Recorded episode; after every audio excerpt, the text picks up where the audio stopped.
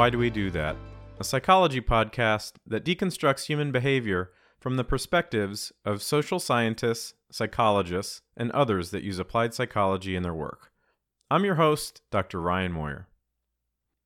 In this episode, I spoke with Dr. Nick Tiller about how the health and fitness industry shapes our beliefs about health.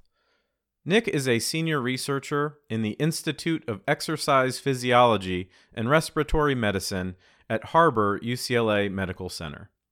He's published numerous articles on cardiopulmonary function, respiratory mechanics, and exercise limitation, and is an associate editor of the International Journal of Sports Nutrition and Exercise Metabolism. Nick also writes frequently on the global health and wellness industry scrutinizing it through the lens of scientific skepticism. His contributions can be seen in numerous mainstream outlets and a monthly column for Skeptical Inquirer. In 2020, he released his first book entitled The Skeptic's Guide to Sports Science Confronting Myths of the Health and Fitness Industry, which was the focus of our conversation. Speaking with Nick really exposed how marketers have shaped our beliefs about health and wellness over the last 50 years, and how we often uncritically accept ideas presented to us as fact, when in reality, there are often more sinister motives at play. I find the amount of misinformation and disinformation in this industry particularly troubling because we are so prone to parroting it to others. We read short articles or watch clips on YouTube or TikTok that make claims about nutrition, supplements, or exercise, and then we spread that information to our peers without ever giving a thought to whether or not the claims are supported by any quality scientific research. Not to mention that we are more likely to absorb the idea if it fits our current set of beliefs. Another takeaway I had from our discussion was the ubiquity of fuzzy language in the health industry. Products and services that use terms like natural, detoxifying, or supports immune health have an immediate emotional impact on us. But in most cases, these are just marketing terms that don't actually tell us much about the product or whether or not there is any evidence to support its effectiveness. After all, it isn't illegal to boast false claims about your product, provided that your claims are vague enough to satisfy the Food and Drug Administration.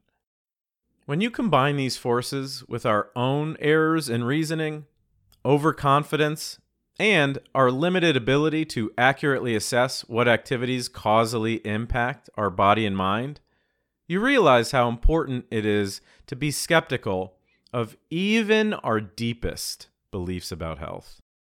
I hope that after listening to this discussion, you can reevaluate some of your beliefs in a new light.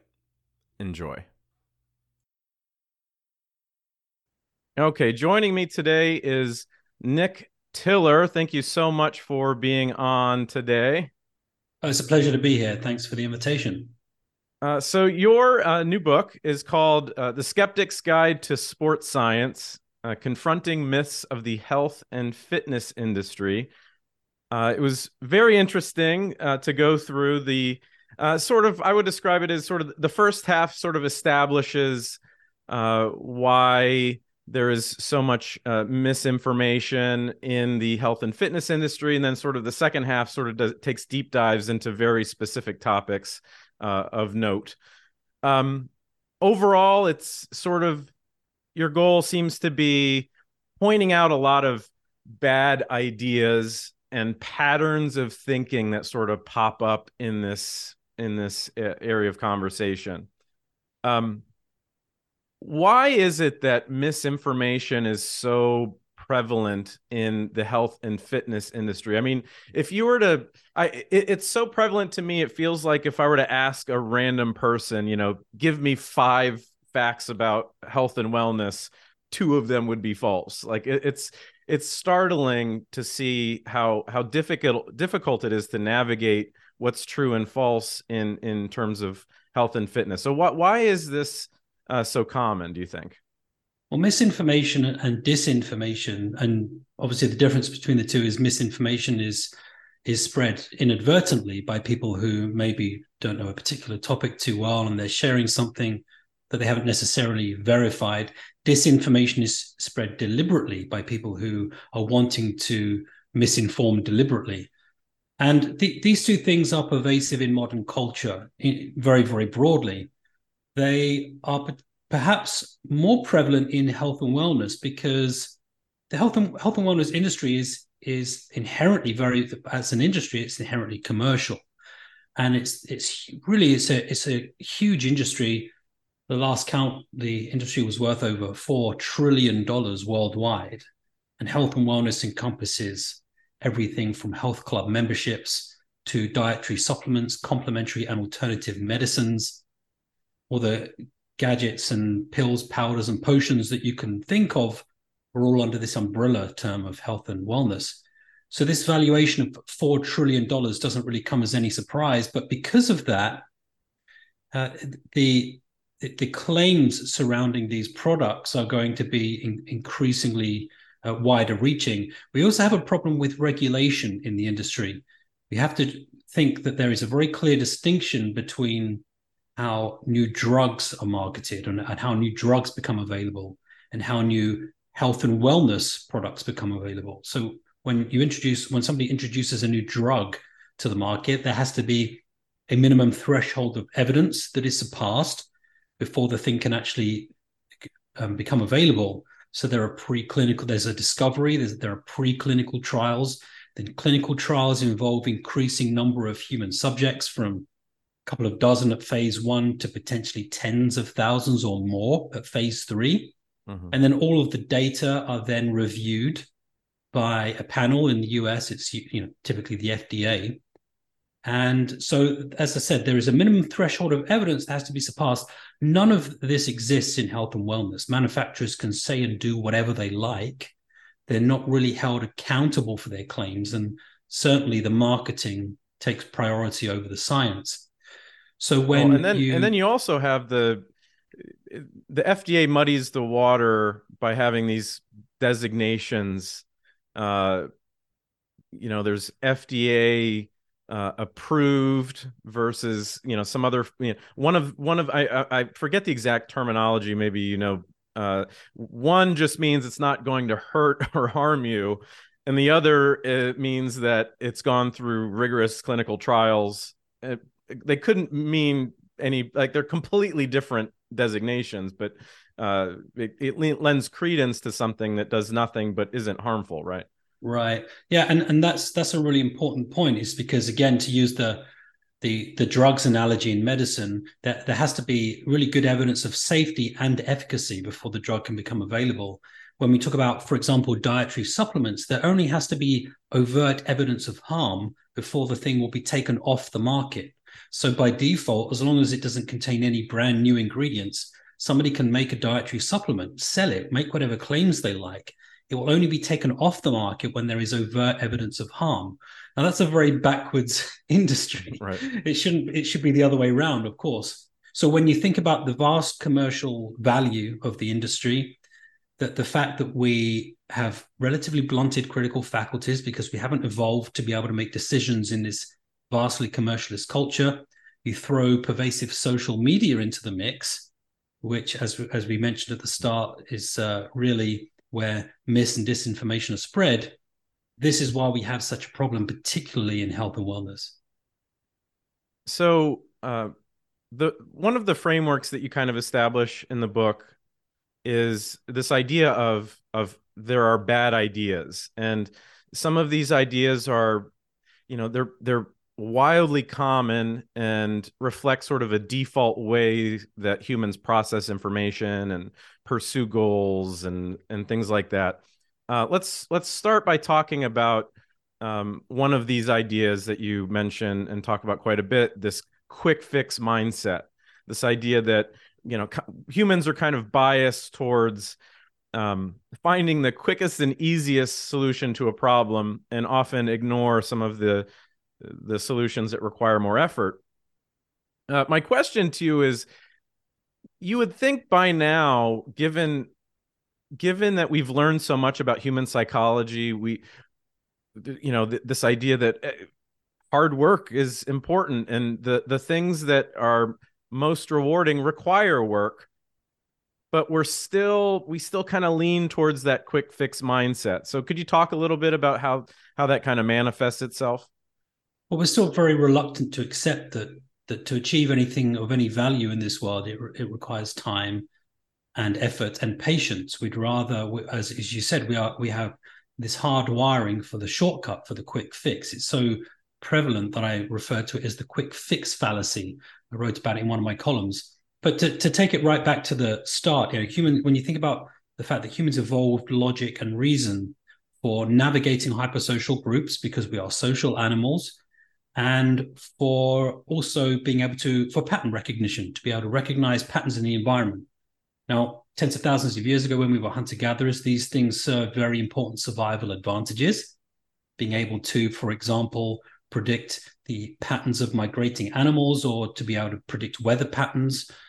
And also, economy, being economic as hunter gatherers was incredibly important for survival, not, not just being able to conserve energy whenever whenever we were able to, but also to uh, when we were gathering uh, food and foraging for food, being able to do that in an economical way, uh, expending as little energy as possible, served a very real survival um, survival advantage. So these sort of economic heuristics, if you like, these decision making shortcuts, were very much uh, sort of embedded within our DNA. Now the important thing is that human genes haven't really changed dramatically in the last 10,000 years. You know, on on an evolutionary scale, that's that's a very short period of time. But modern society has changed dramatically in the last couple of hundred years, especially in the last 50 years since the advent of the internet, social media. And, and I refer to it as this idea that we're using analog critical faculties to navigate a digital age we have not evolved the critical thinking skills or abilities to be able to, to deal with social media, bad science, this this commercialist culture. And and if you if you take nothing else away from this talk, take this away, it's this idea that manufacturers of these products in health and wellness, they understand all of this and they know our biases better than we do. Right. So they they employ behavioral psychologists they do big studies looking on how people make decisions. They know about how we make decisions and they manipulate those decisions in order to sell product. So to be a good critical thinker, and this is something that I really sort of trying to get across in the book, is that we have to understand our biases. We have to understand the way that we make decisions, not just in health and wellness, but in all facets of society, because marketing companies understand this better than we do. So uh, we, we've got to put the work in, put the time in to, uh, to, to understand these things a little bit better. Yeah. So let's uh, let's dive in and sort of uh, discuss a few of the uh, logical fallacies that are are very common when it comes to consuming information related to health, fitness, and nutrition. Uh, obviously, one of the big ones is sort of um, this reliance on the term natural, right? Um, it, it is, you know, if you go to the grocery store now, um, just about every single food section has the standard variety of products, and then it has the uh, natural, you know, version, the organic version it's adjacent to and, and, it doesn't even matter what the product is even candy right? There's the natural all natural licorice mm-hmm. or something that you can buy. Um could you talk about about how uh how these companies use the term natural and and and and what it really means versus what they they want you to think it means yeah this is what we call it's an informal logical fallacy which i'm sure you know all about it's called the appeal to nature and it's this idea that something is better or inherently good because it is natural or naturally derived, or that it is better than something that is unnatural or synthetic. And this is an ingrained bias that we have. And again, companies and marketing companies understand this bias that we have this natural procl- this ingrained proclivity for natural products and it's everywhere. It's probably the most common fallacy that we see, not just in health and wellness, but in cosmetics, in in uh, produce on on the broadest scale. And there's no reason why this should inherently be the case. The, the, the, way that I used to describe it to my students when I was teaching these classes of critical thinking was to think about a glucose molecule. When I talk about glucose in the context of, you know, dietary supplements or sports supplements, sports drinks. And if you were to look at uh, a glucose molecule under a high powered microscope, you'd see the chemical structure C6H12O6. So that has six carbons, 12 hydrogens, six oxygen atoms, and they're all bound together in this particular structure. And if you had this molecule, let's say this one is naturally derived, so it was extracted from nature, and then you got another glucose molecule that was synthesized in a lab, so that it was quote unquote unnatural synthetic. But if you look at it under the same microscope, it's going to have the exact same chemical structure, it's the exact same compound, and if you were to ingest either one of them, it's going to have an identical effect on the body. It's going to spike your blood glucose concentrations, maybe a, a negligible amount, uh, and it, you're going to get an insulin response and so forth. So, but if you actually do a poll with 100 people, say who would rather consume the natural derived glucose and who would rather consume the synthetic one, almost everyone would say, without thinking, well, of course, I'd rather put natural things into my body.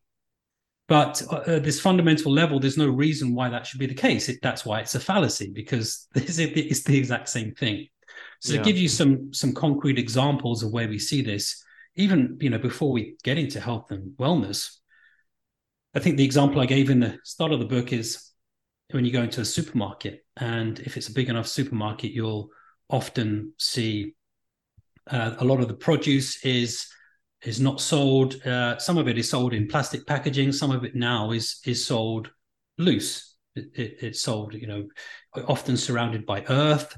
Often it's packaged in these brown paper bags because it mm-hmm. sort of gives out this sort of this earthy sort of vibe, which makes you think think that it's much more natural. Uh, we see organic food that is marketed at least partly on this premise that because something is more natural, that it must somehow be better for you. But if we look at the studies, and organic produce is no more healthful than non-organic produce. If uh, you go into again most large supermarket chains, they'll have deli counters where you can buy your fish and your meat, and all of this stuff is loose and it's packed in ice. And more often than not, it's the exact same produce as what you'd find packaged up in the shelves. But the fact that it's loose because it's packed in ice, because there's somebody there wearing a butcher's outfit, uh, that's that's making you think that it's that it's a much more natural, earthy way of doing things. That that that sort of uh, that subconscious messaging is impossible for us to ignore. Even yeah. to the to the point where if you were to buy a steak, often the the the steak is packaged in black packaging because it contrasts more sharply with the redness of the meat. Mm. So it gives you again, it makes the meat look a little bit more natural. It makes the meat look richer. And this is all part of the the appeal to nature fallacy. It's getting us to uh, to make decisions based on this idea that natural things are better for us. Yeah. So so yeah. this this fallacy is absolutely everywhere and it's being exploited all the time. Uh, another another fallacy that you mentioned uh, relates to popularity. Um, so you see, uh, even sort of very f- sort of fringe uh, pseudoscience related to uh, athletic performance, uh, it can penetrate even the most elite uh, sports organizations. I think you recently, I was just reading an, an article about uh, how it's entering the UFC. you just released that article yesterday. Um, I wanted to ask you how, what, what you think is driving that because when when I look at you know the NFL and the Olympics and they have you know these this kinesthetic tape that that they put on their shoulders and it helps them perform you know better or allegedly helps them perform better. Mm-hmm. It reminds me of the research on superstition in the sense that you tend to see superstition in sports when you know partially because of the high stakes and high level of uncertainty right you don't see so if, if you were to take baseball for example um, you don't see superstitions for fielding because fielding is a high probability event in baseball. Uh, you don't have a lot of drop fly balls or ground balls, but you do see it in in when they're when they're batting because that is a low probability event. You know, the greatest baseball player of all time left the plate, uh, you know, seven out of 10 times. He didn't do anything.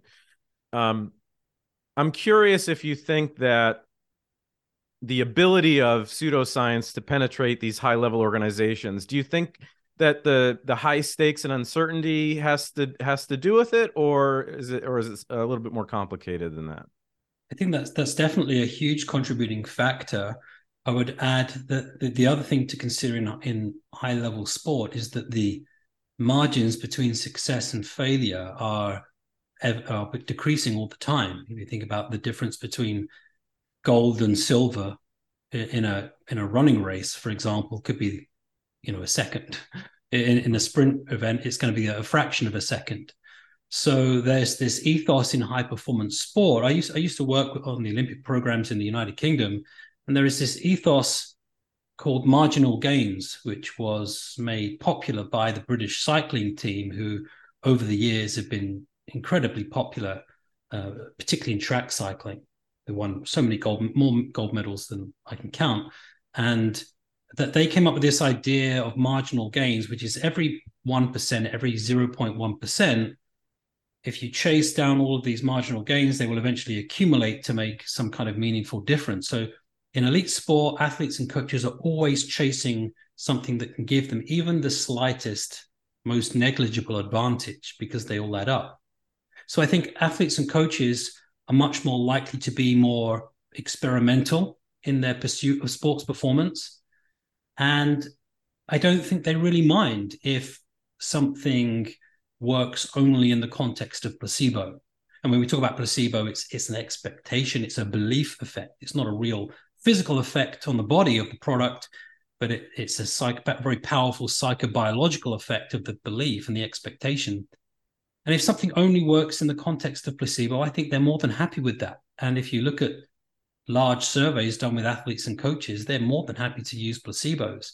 Athletes don't even mind being lied to, being deceived by their coach, as long as it improves performance.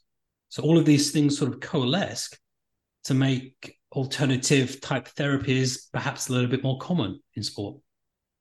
Yeah, and it it's what's particularly troubling is you know, you can make that argument for elite athletes and say, you know, well, the coaches, you know, they're they're they're putting the the tape on the shoulders, the kinesiology tape and uh, the, the bracelets and et cetera, et cetera. And because they've already gone through the 99% of correct evidence-based things that they need in order to perform at their best. So they'll just put this cherry on top as sort of a psychological placebo just a psychological edge whatever you want to call it. But then when you take that and you expose it to the general public now it becomes a major problem because now people are saying you know who have they're basically skipping all of the proper that 99% of activities that they should be doing to get better and sort of skipping the line by buying the tape by buying the or you know doing the cupping procedures and stuff like that. Uh, it's it's it's much worse when you observe it in the elite and then you just try to apply it in your own life. Yeah that, that's something that i would that i re- would really like people that you know who are engaging in more mainstream or recreational sport and and health and exercise fitness to acknowledge is that most of the stuff that gets propagated, the stuff that you hear about in the news and see and read in the magazines, it, it's not the the stuff that the athletes are doing on a day to day basis where they're training for five hours a day and they're getting they're thinking about their sleep and they're working with nutritionists to make sure that they're meeting their protein requirements and getting their energy requirements right eating their fruit and veg and hydrating and doing everything that they possibly can, you know, getting them 99% of the way. And that, exactly as you said, then the extra maybe one, two, three percent, whatever it is, that they that they're trying to achieve by okay wearing wearing tape or trying a supplement, or, you know, this is all icing on the cake, or the, it's, it's the cherry on top of the cake. Whereas that's the stuff that actually gets marketed to the mainstream. This is the stuff that gets pictured in the in the magazines or you see it on TV when the athletes are performing. When somebody's at the Olympic Games and they're running around the track at phenomenal speed, you you don't see the hours of hard work and dedication and time and nutrition and sleep and psychology.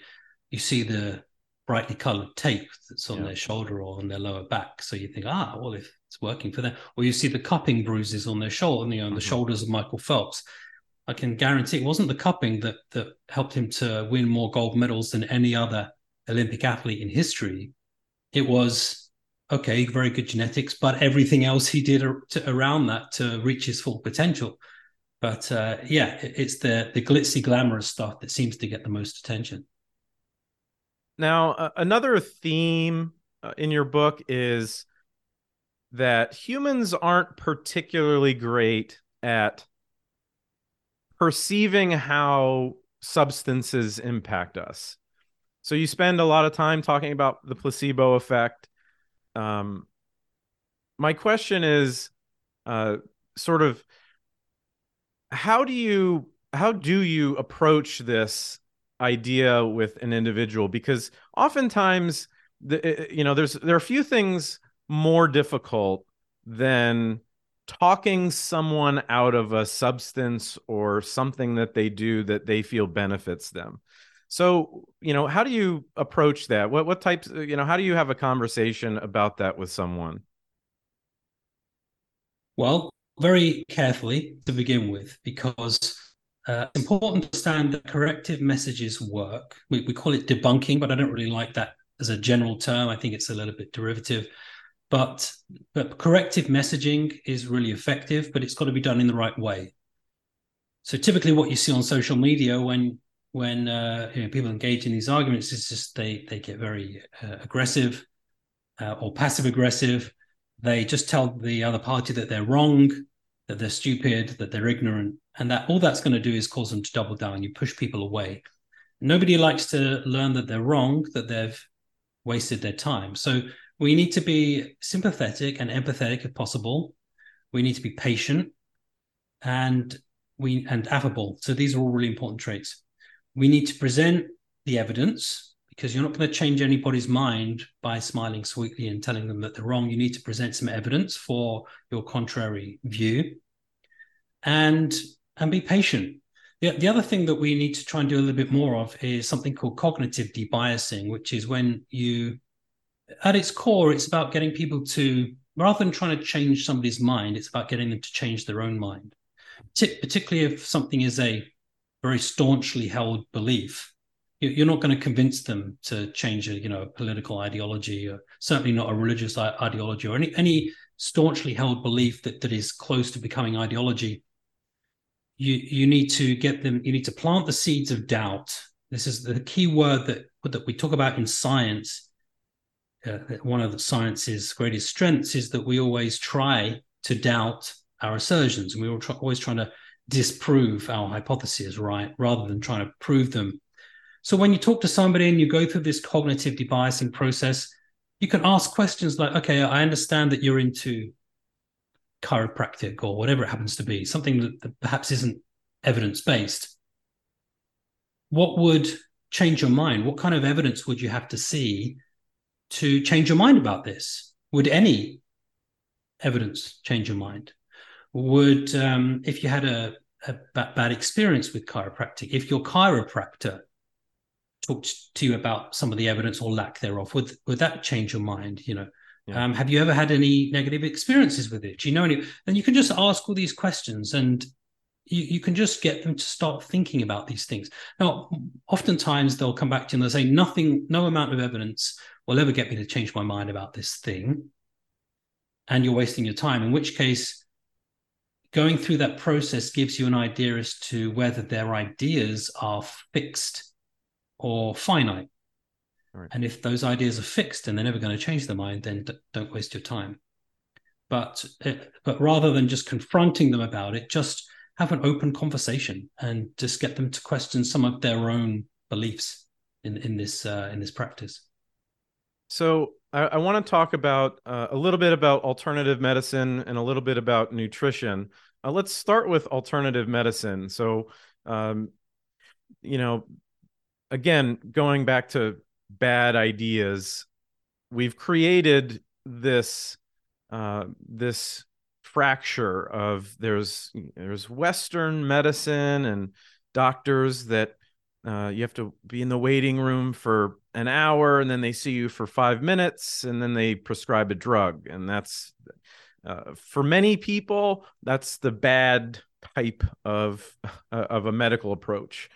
And then those same individuals will say on the other hand you have alternative medicine. And this is what i i ascribe to. Um, for someone that is maybe curious about some alt med type practices your acupuncture your homeopathy. What what do we need to know about the idea of alternative medicine? Well we can talk about alternative medicine in in uh, in, in a similar context as we talk about uh, pseudoscience, and that's not to use a pejorative term deliberately, but it, it's you know when when we talk about pseudoscience, it's something that seems to follow all of the processes and ethos of science and the scientific method, but actually doesn't conform to the same kind of rigor. And alternative medicine typically, uh, to to quote Tim Minchin, is uh, you know what do we call um, alternative medicine that's been proven to work? Medicine. So alternative medicine and complementary alternative medicine, more broadly, by definition, have not been proven, uh, according to modern science, to be effective for treating any kind of clinical disorder. Now, for some people, that that is particularly why they use it because it subverts modern science for, for whatever reason, they don't have trust in scientists or modern medicine. So that's why they go the alternative route. Yeah, that's but, what that's what I that's where my interest sort of peaks uh, hmm. is that there seems to be uh, motivation. There's there's always some sort of motivation that pushes someone to this category of health ideas. And and oftentimes it's it, it, it's it's very nuanced. It's you know someone had a bad experience with quote unquote traditional medicine. And so then they they move into alt med and they get uh they get a practitioner who's very caring uh, on average is going to be a little bit softer to deal with you know? All right. Well and and this is uh a lot for a lot of people it's deliberately subversive because as you say they don't trust modern medicine or modern science so they go the alternative route. And there's a lot there is something to be said for if you go and see a homeopathic doctor for example. Now, i can't speak to the statistics in the in the us i, I lived living in the us for about four years but prior to that i lived in the uk and the before the nhs went down the toilet the the uh, the average amount of time that you got with a with your local doctor with your local physician was eight minutes. That was the average amount of time that you would get to see your physician for if you go and see a homeopathic doctor it's sort of double triple that. You can go and sit sit there 20 minutes. They're, they're not just trying to turn you around as quickly as possible because the demand for homeopathy is obviously not as great as traditional medicine or, or as modern medicine i should say. So you can sit there for 15 20 minutes with your homeopathic doctor and they'll ask you how you are and how are you feeling and uh, did this treatment work for you? And and there's that very caring uh, approach, and there's a lot to be said for that because that is inherent with it with the placebo effect. But what people need to understand is that the, these things have again have not been proven to work. So if you have a real this going to see a homeopathic doctor or an alternative medicine practitioner, that's great if you have a little bit of back pain that more often than not seems to resolve on its own or you have some kind of benign headache or a bit of muscle ache, you know, uh, that that's all well and good. But if you have a real medical ailment, something that is particularly serious or that could be serious, you need modern medicine. And I sort of have this this uh, this idea that that that necessity breeds or, or urgency breeds reality. When when when the shit hits the fan, yeah, pe- people seem to get very real very quickly. If you somehow break your leg, you have some kind of traumatic injury and you break a leg, nobody's screaming out for a homeopathic doctor. They they want an orthopedic surgeon and they want modern medicine very very quickly. If somebody needs a surgery on their shoulder, They, they, they don't go and see their, their local naturopath. They go and see somebody who's trained in modern medicine. So the urgency breeds necessity. The other thing I'd like to very quickly touch upon is that even though a lot of people who use alternative medicines or alternative approaches do so deliberately to subvert the modern medical system, I think there are an even greater number of people who are using alternative practices without even realizing it. So acupuncture, for example, is considered a, a, a, a well, it's an ancient Chinese medicine, very much alternative therapy, but the, the, vast majority of physiotherapists who are trained in you know scientific, uh, you know they have they have science educations, they practice acupuncture, and it's managed to snake its way into mainstream practice. And, and, it's so prevalent now that people will go and get acupuncture from their local physiotherapist. They don't even know that they're having an alternative therapy. And so a lot of people are using these things without even realizing. It's interesting that uh because I, I, meet people all the time that um that participate in in in, in these types of of practices uh in particular uh, you know acupuncture uh, chiropractic is one of the big ones.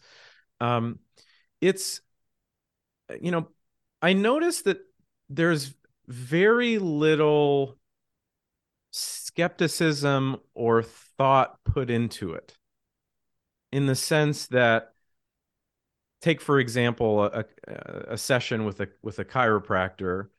Um, of course there the evidence on chiropractic is more or less um, there, there's probably some sort of vague muscular skeletal benefits from you know seeing a, a, chiropractor because part of it is massage and massage makes people feel good it causes muscles to relax et cetera et cetera.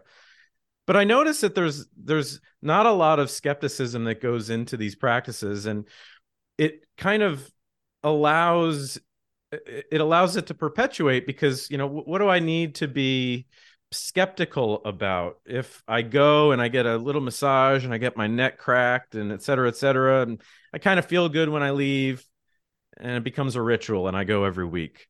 Um, is and it kind of falls into this umbrella discussion of, well, what's the harm? Uh, do you think that that uh, you know is there a harm? What would what would you say to somebody who who basically lays that case out for you and says you know i it's, it's you know what is the harm of me going to this uh, practitioner every week? Well there are probably two things to unpack there. The, the first one is that as, as i mentioned with regards to acupuncture that people use it without re- realizing that they're using an alternative practice it's very similar with chiropractic somebody will have a some kind of muscular injury or a lower back problem or neck problem, they will often go and see a chiropractor because, as far as they're aware, as far as they're concerned, it is almost just a synonym for a medical practitioner. I mean, you can get doctors of chiropractic, chiropractic schools that, that administer their own PhDs. You know, you can get a PhD in chiropractic by going to a chiropractic university. And uh, so a lot of the time, people just think they're going to see a medical professional, and they're not. And this is the problem when we uncritically accept all practices into mainstream culture because the the non-evidence-based practices get in, they become intermingled with the evidence-based stuff until you can't even tell them apart.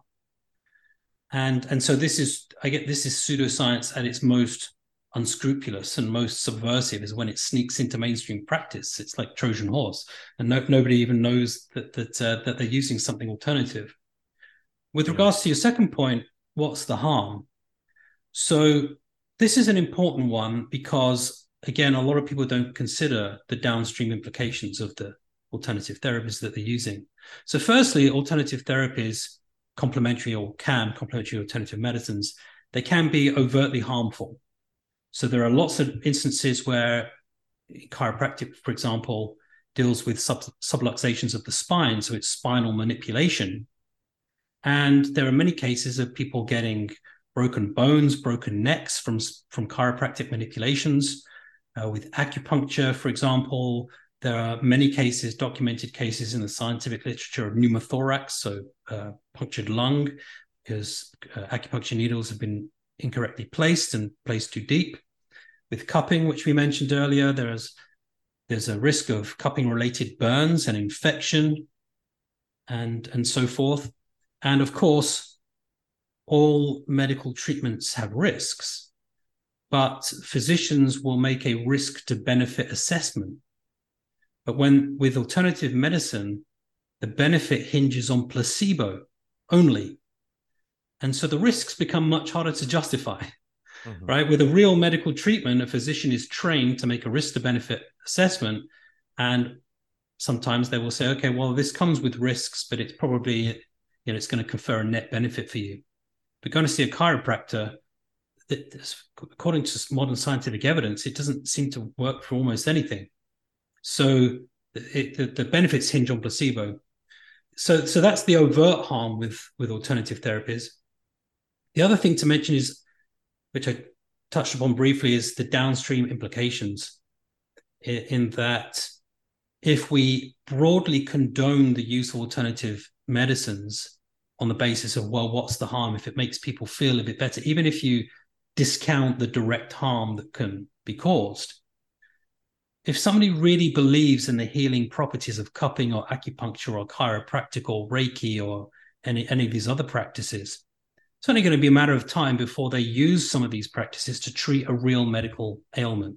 Mm-hmm. And that can lead to tragic consequences. There are hundreds and hundreds of very sad, very tragic cases reported in the mainstream media, in the scientific literature, of people losing their lives because they they try to treat something a real medical problem with something that only works in the context of placebo mm-hmm. so that's when real harm can when people ask me what's the harm um, I, I, always tell them that you've got to think about the downstream implications yeah the uh, my favorite anecdote particularly uh, particularly with homeopathy is uh, uh oftentimes you'll see homeopathic medicine and shelves in large depart. You'll see them at, at big department stores and drugstores. Uh, but there's one out of all the ailments that uh, homeopathic medicine treats, you will never see homeopathic birth control. Correct. Because because that is the that is the one uh, condition that will have extremely high stakes if it doesn't work. Right. Right. Um, and and it's and it's immediately obvious if it doesn't work, yeah. right? You can see people using homeopathic birth control, and and and there'll be very clear statistics showing that it doesn't work. Right. Uh, and, and I know that the Center for Inquiry, who published the Skeptical Inquirer that I write for, they um, are sort of currently engaged in a legal battle with CVS pharmacies because of their broad, um, you know, uh, advocacy of homeopathic products. They they don't seem to have any restriction on selling these products. And I think these kinds of cases are good examples of how we need to be a little bit more critical. Yeah. It's all and it's also not fair to the the you know to defend big pharma for a second. You know, things the over the counter medicine that has gone through double blind placebo controlled studies, they actually do something to your body.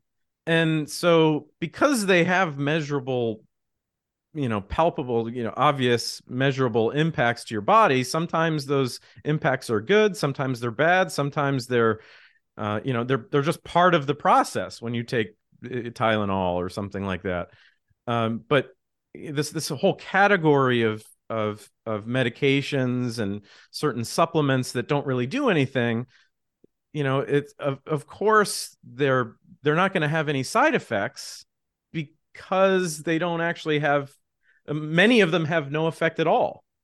Right. But particularly with homeopathic products, I mean, you're literally taking uh, water. You know, if you take a homeopath- homeopathic preparation, the the active ingredient is so dilute that it's that it is basically not present at all. I don't know what's what's in homeopathic tablets uh, because you know they've they've dehydrated. I mean, there's no water in it, so I don't exactly know. Whatever you look at the ingredients list, but but you're absolutely right. And if you look at a, uh, I don't know if you've ever seen the the TED talk that James Randi delivered some year, I think it was back in 2007. He started the talk by by by eating a whole uh, a whole container of homeopathic pills. Just yeah, this know, is this is an this is an activity that uh, I I used to do in my uh, statistics class. I did it once right. in my statistics class, but uh, yeah, go ahead. and and it's a, just an overt demonstration that these things actually don't contain not just no active ingredients, but no in, ingredients. Really, really, it's just that, that these things may as well may as well just be sugar pills. Uh, whereas if you do that with any kind of you know, typically available drug, that that's going to cause a lot of harm. Um, I, and I just hasten to add that I, am not unfairly defending big pharma because the pharmaceutical industry and the availability of drugs it's far from being a perfect system. And for complete transparency, I've never received a cent of funding from any kind of pharmaceutical company. So before people start e- emailing me and calling me a shill, mm-hmm. um, that that's simply not the case.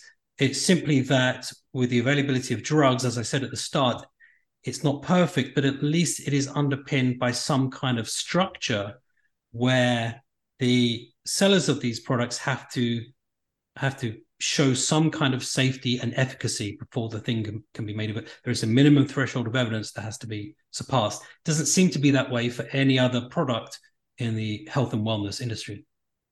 So I want to wrap up talking about nutrition, uh, particularly from sort of the uh, the general public view of nutrition. Um, nutrition is is somewhat unique from some of the more uh, advanced alt med type and, and and pharmaceutical conversations because it feels to me like everyone everyone has an opinion about nutrition about how you know how much protein you need to eat and what a good diet looks like. And uh, on social media you know i get served up tons of nutrition videos partially because i've started making some positive lifestyle changes and they're trying to wash me into the into the uh, industry so i can spend some money. But um you know you you see all kinds of different things. You see the the the the carnivore diet and you see you know weight loss remedies and stuff like that. But particularly with nutrition um uh if you had to pick sort of one idea in nutrition that is like one of the most pervasive myths in nutrition uh, what would you point to? Well uh, you touched on a very important point there is and i think the essence of the nutrition industry is that for something to sell for people to, to buy into this to, to a premise it has to be packaged and sold as a product. People have a lot of difficulty getting their head around the fact that in order to get results in any meaningful health and wellness outcome whether it's losing weight or gaining muscle or getting fit running a marathon reducing your blood pressure improving your cardiovascular health takes time and effort you've got to do regular exercise increase your physical activity levels and eat better this is a time displacement and an effort displacement, two things that humans have not evolved to be able to implement very well. Whereas in, in health and wellness, and particularly nutrition, seems to be that if somebody's going to start a new diet, it needs to be packaged as a diet, something that you can literally buy and something that you can follow because this com- confers some kind of advantage.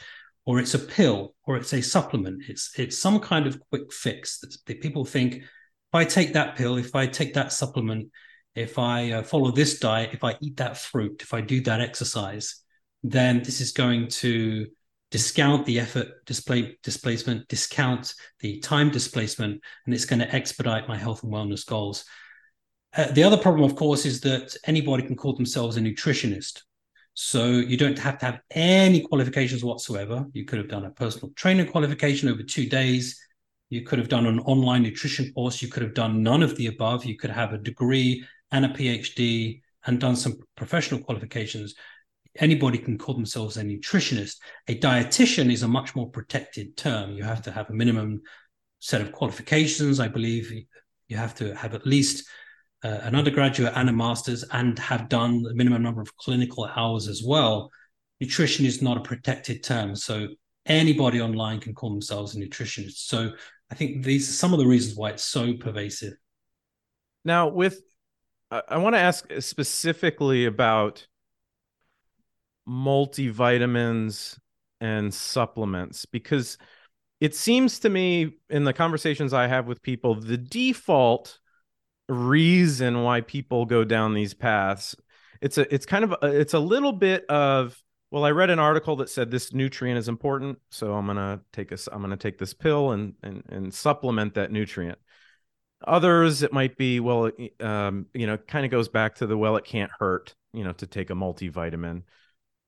How should we think about uh, things like daily supplements and multivitamins? Broadly, the vast majority of people don't need any kind of daily supplement. There are a very small percentage of people who are malnourished for some reason. Uh, uh, there are obvious examples if somebody has had you know has a malabsorption issue or they've had bariatric surgery or they're not able to get the nutrients they need then obviously some of these people are going to be nutrient deficient there will be a very small percentage of the population who are simply just not eating enough food or don't have a, a remotely balanced diet the number of people in the western world who uh, fall under in this category are going to be relatively small but uh, some people, if they are specifically deficient in a nutrient, they may benefit from a supplement. Now, the, the, the caveat to that is it's very, very easy just to eat a little bit better and make sure you're not deficient, that you don't need to engage in using a supplement. The other thing is to know if you are deficient requires a blood test, and then you need to see a physician, and they'll tell you if you are deficient in a particular nutrient. It's not just the case that if you're not getting vitamin in your diet, enough vitamin A in your diet, that doesn't mean that you are deficient in vitamin A. You need to have a blood test to tell you if you are deficient. Okay. Um, so so the so those are a few caveats. The vast majority of people don't need supplements. If uh, somebody is deficient and they're having symptoms because of this deficiency, and then a physician suggests that they start taking a supplement, very very rarely they might even suggest some kind of a nutrient infusion to correct, you know, if somebody's anemic, for example. But by and large, people don't need supplements. There's no evidence that supplements are beneficial for health. And if taken in large doses, they can actually be toxic, can be harmful to the body.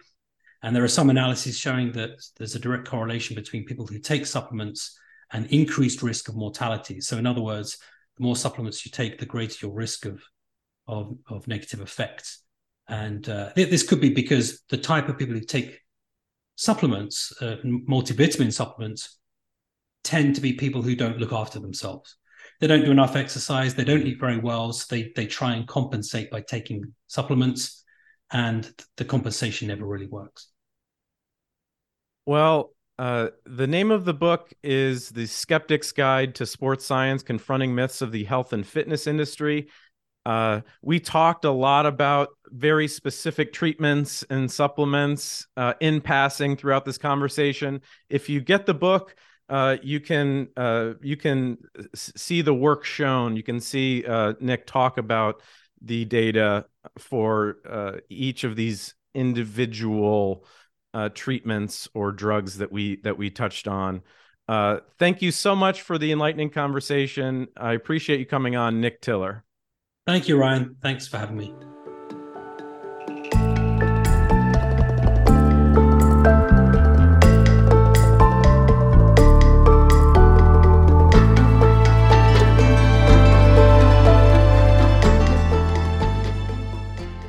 On Nick, visit nbtiller.com. That's nbtiller.com.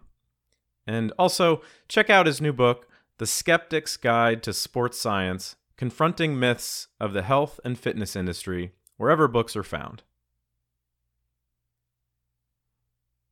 If you enjoy this podcast, please share an episode with two of your friends. Follow the Why Do We Do That Facebook page for updates and additional content. Don't forget to rate and write a review on Apple Podcasts. Follow on Instagram at Why Do We Do That Podcast or Twitter at WDWDTpod. As always, feel free to email me with comments or guest suggestions at why do we do that podcast at gmail.com. Until next time, this is Dr. Ryan Moyer, hoping you found some answers to the question why do we do that?